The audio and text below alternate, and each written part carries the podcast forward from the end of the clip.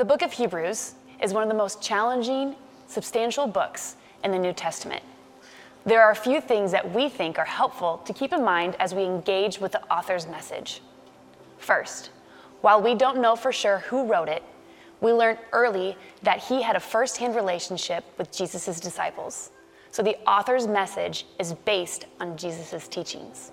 Second, even though we don't know exactly who he is writing to, the intense and deep connection to Old Testament stories about Abraham and Moses, and the discussion of covenants and roles of priests and sacrifices suggests that the original audience had a working knowledge of Jewish customs and beliefs. Moreover, the content of the letter suggests that they had left these old ways behind to follow Jesus. Third, as a result of following Jesus, they faced social pressure and hostility from their Jewish community and also found themselves outside of the broader community and culture. In a collectivist society, being isolated in and in alone or in a small group without much support put them in a vulnerable position. Facing intense pressure, many of them were starting to revert back to their Jewish practices and traditions. Some had already abandoned Jesus completely, while others were drifting in that direction. More than a letter, the author writes a sermon that bounces back and forth between explaining certain ideas and encouraging those reading to keep going, to keep following Jesus. The encouragement takes different forms, including some intense and scary warnings. But through it all, the author reminds them and us that Jesus is superior in every way and worth following. It is a clear and compelling vision for following Jesus that we're excited to explore with you in this series.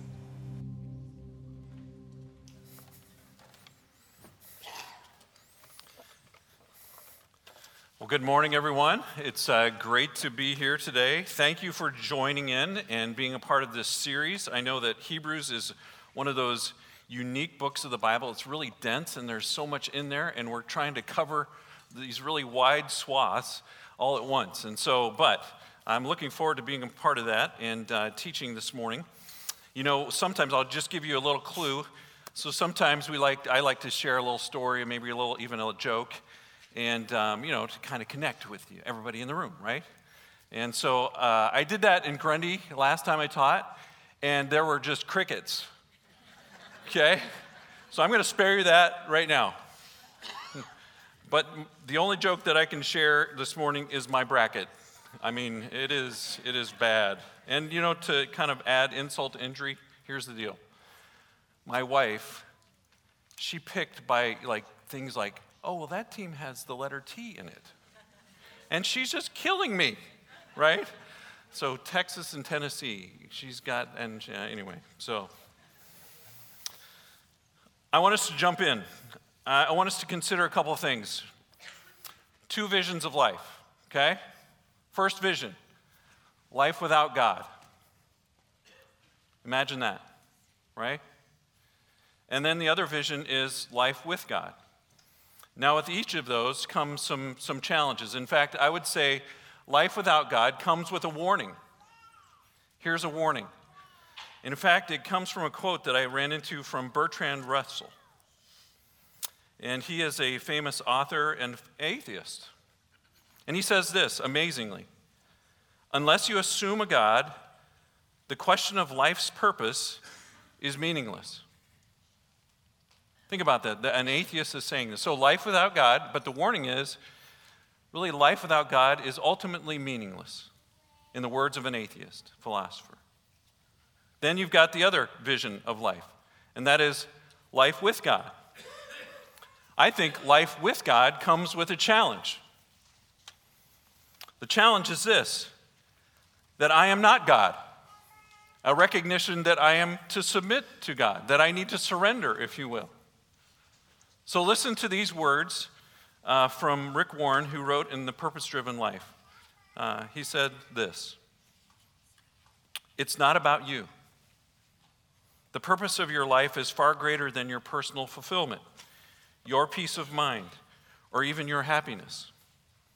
It's far greater than your family, your career, or even your wildest dreams and ambitions. If you want to know why you were placed on this planet, you must begin with God. You were born by His purpose and for His purpose.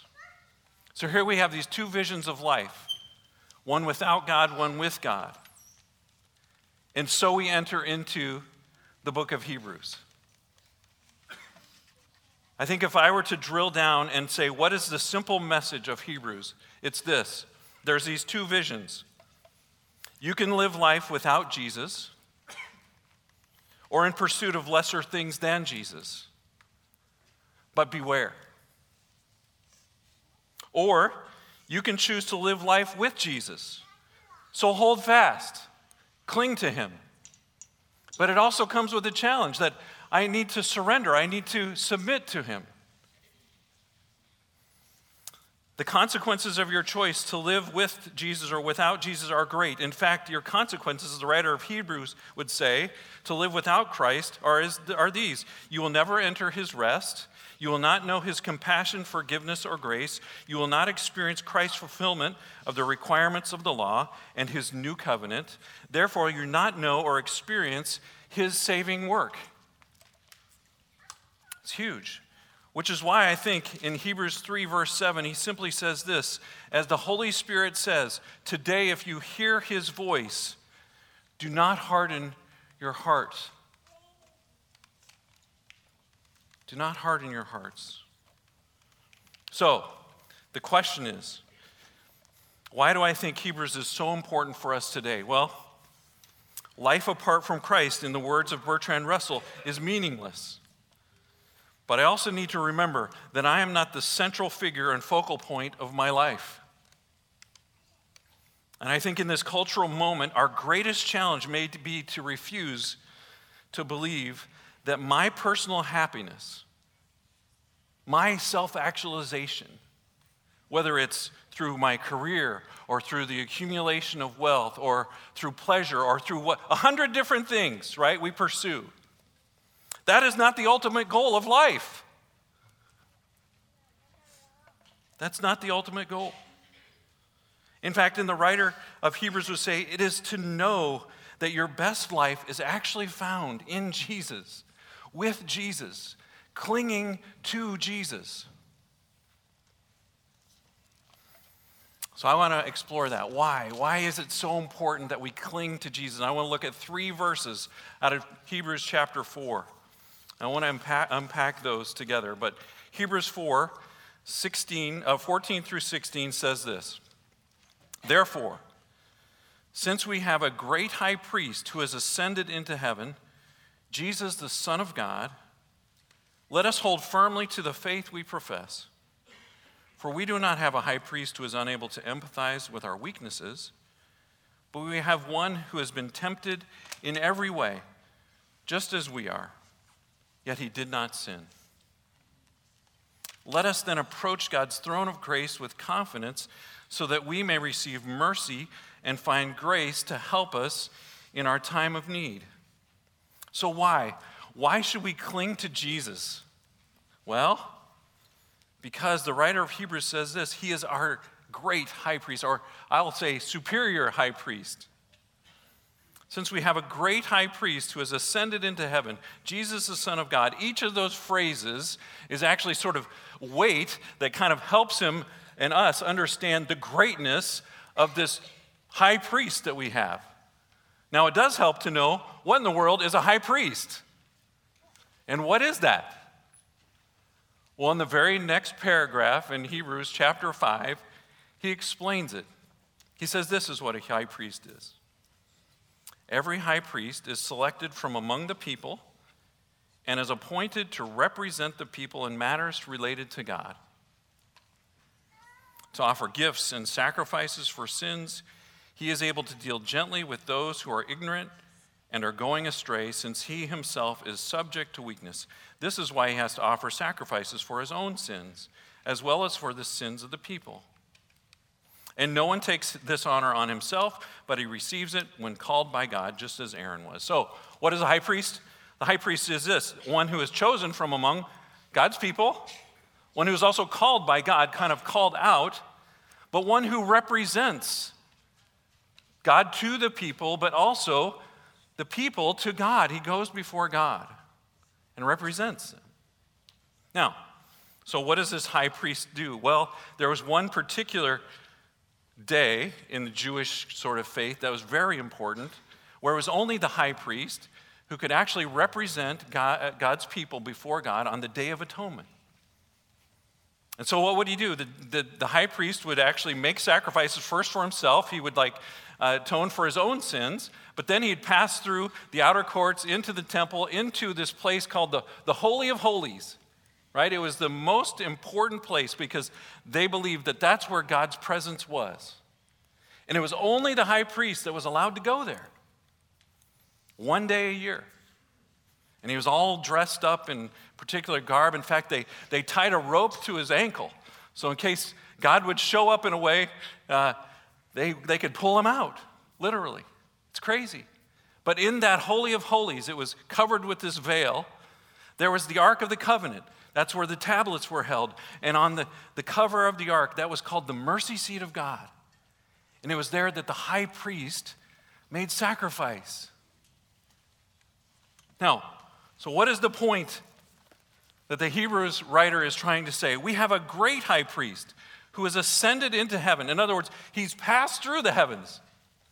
He's gone past the, the outer courts, in through the temple, past the veil, all the way up straight to heaven. He didn't waste time there. He's Jesus. He passed through the heavens.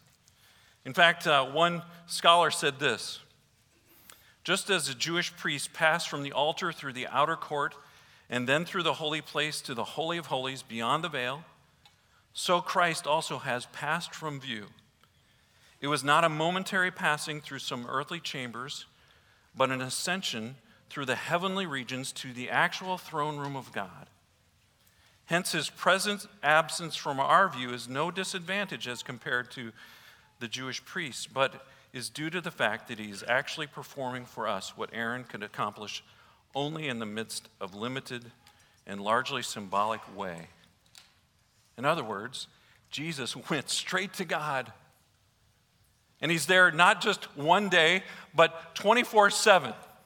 He ascended into heaven to be our advocate, to be our mediator, to be the one to whom we can go directly to. He is great. He is superior. And not only that, that he has a name, and his name is who? Jesus. His name is Jesus, which is a reminder that he lived among us, that he came to be with us. In fact, I think it reveals the very heart of God, in this verse, this idea that he came to be with us, and he lived a life, and he died a death on our behalf, but he ascended. And then it says, this Jesus is the Son of God in that verse. All of these sort of adding weight to the greatness of this high priest. What is that Son of God sort of title? Well, it goes back to Hebrews chapter 1. I just want to remind you of what that says. It expresses something about him. Hebrews 1 says this In the past, God spoke to our ancestors through the prophets at many times and in various ways. But in these last days, he has spoken to us by his Son, his Son, the Son of God, whom he appointed heir of all things. In other words, he's going to rule over it all. And through whom he also made the universe. The sun is the radiance of God's glory and the exact representation of his being, sustaining all things by his powerful word. After he had provided purification for sins, he sat down at the right hand of the majesty of in heaven. What's his point? What's his point in verse 14 where it says, We have a great high priest who ascended into heaven, Jesus, the Son of God? What's his point? He's defining greatness.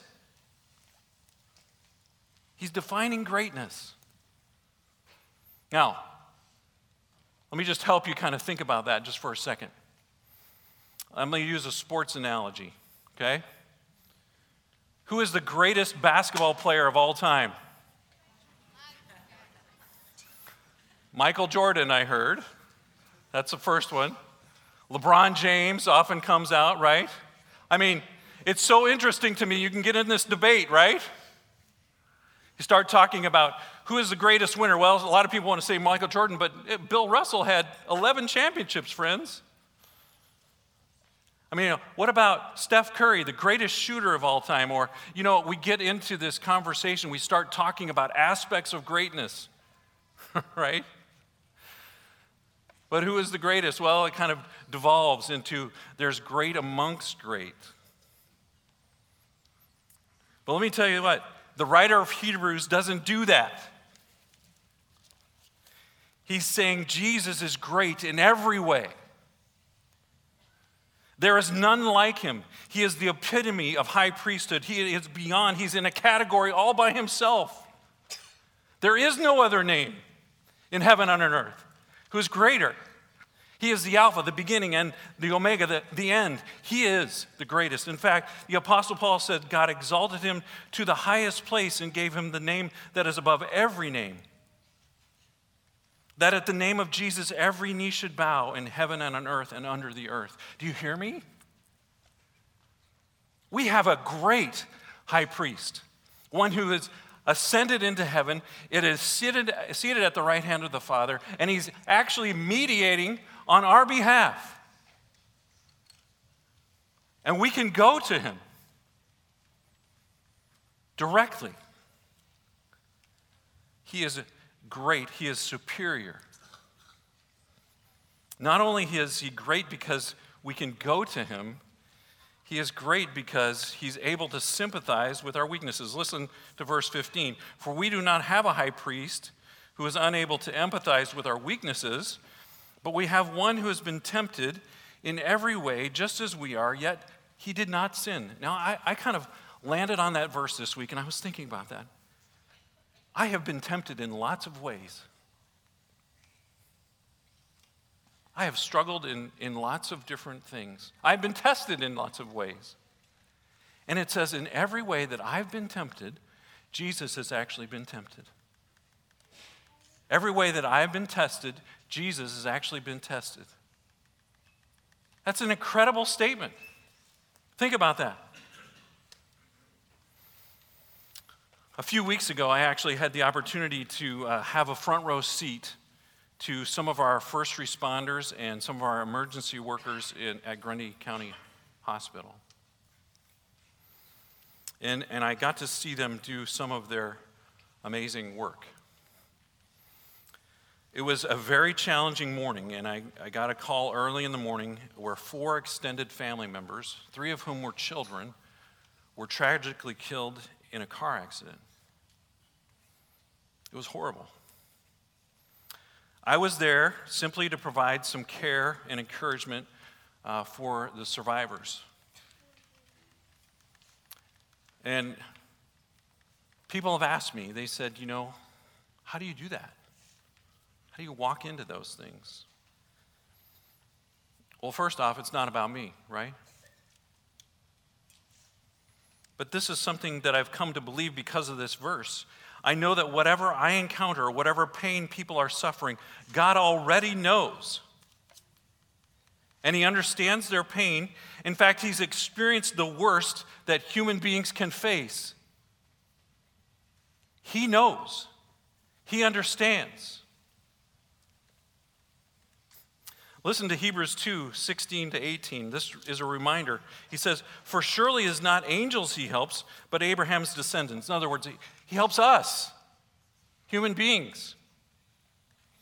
For this reason, he had to be made like them, fully human in every way, in order that he might become a merciful and faithful high priest in service to God, that he might make atonement for the sins of the people, because he himself suffered when he was tempted he is able to help those who are being tempted, tested. Think about this. Or Hebrews 5, 7 to 9 says, During the days of Jesus' life on earth, listen to this, he offered up prayers and petitions with fervent cries and tears to the one who could save him from death. Imagine, imagine the Garden of Gethsemane just before Jesus is about to be crucified. That's what this is picturing. And he's crying out to God. He said, God, please take this cup from me. But he doesn't escape, he doesn't run. He simply says, Not my will, your will be done. And he was heard because of his reverent submission. Son though he was, he learned obedience from what he suffered. And once made perfect, he became the source of eternal salvation for all who obey him. Listen to this. Whatever pain you bear, whatever struggle you're going through, whatever anxiety or frustration or disappointment, God already knows. He actually understands. And to whatever depth you are experiencing it, He has already experienced it to that depth. So a question becomes why would God allow suffering, right? And that's a huge question for all of us to think about. It's a very complex, complex question. It's, it's hard to answer. And, and all I can say is that we live in a fallen and broken world. But here's the deal I know without a sh- with beyond a shadow of a doubt, I, I know this. I would rather go through suffering with God than without Him. If there is no God, there is no one who understands. And if there is no God, suffering is meaningless. But with God, there is one who knows and understands my pain. And in fact, he can help us in our time of need, he says. And at some level, he can actually redeem our suffering for good for those who love him. We have a God who created the universe, who holds it together, has experienced the worst of our human existence. And he's ascended through the throne room of God. He knows your pain, he knows your loneliness, he knows your disappointment, he knows your grief, he knows your despair. Hold fast. Cling to Jesus. What does he say in verse 16? He says, Let us then, since he knows, he knows what pain, let us then approach God's throne of grace with confidence so that we may receive mercy and find grace to help us in our time of need. I love this. It doesn't say, Let us approach his throne of judgment. It says, Let us approach his throne of grace. Grace. We should come quickly. We should come confidently. We should come. Why? Because we can receive mercy. What is mercy? Mercy is help in our messes. You ever made a few messes? I know I have. And he says, I want to help you in your mess. I want to help clean up your mess. That's mercy. But he also says, and you can find grace. What is grace? Well, grace is a multi layered thing. Grace is first that just prevenient idea that the sun rises. I mean, the sun rose this morning. That's God's grace. Grace is also something more. It's like this, this embracing love, this idea of acceptance that, that he loves you and he cares for you and he wants to welcome you as his son or daughter. But it's even more than that. It is a transformative thing. It is this idea that I can actually be forgiven, that I can actually be healed and set free, that I can actually live a new kind of life because He's changing me and transforming me. You know, here's the funny thing. I, I, was just sharing with a group of guys this week who have, have, really served as encouragement and accountability for me. And I was saying, you know, I, I'm really trying to live out this verse. I'm trying to think about it. I, I just want to come quickly. Why is it so often that, that I, when I'm messed up or I'm anxious or I, I don't know, whatever it is, I forget? I forget that God actually cares, that I can actually go to Him.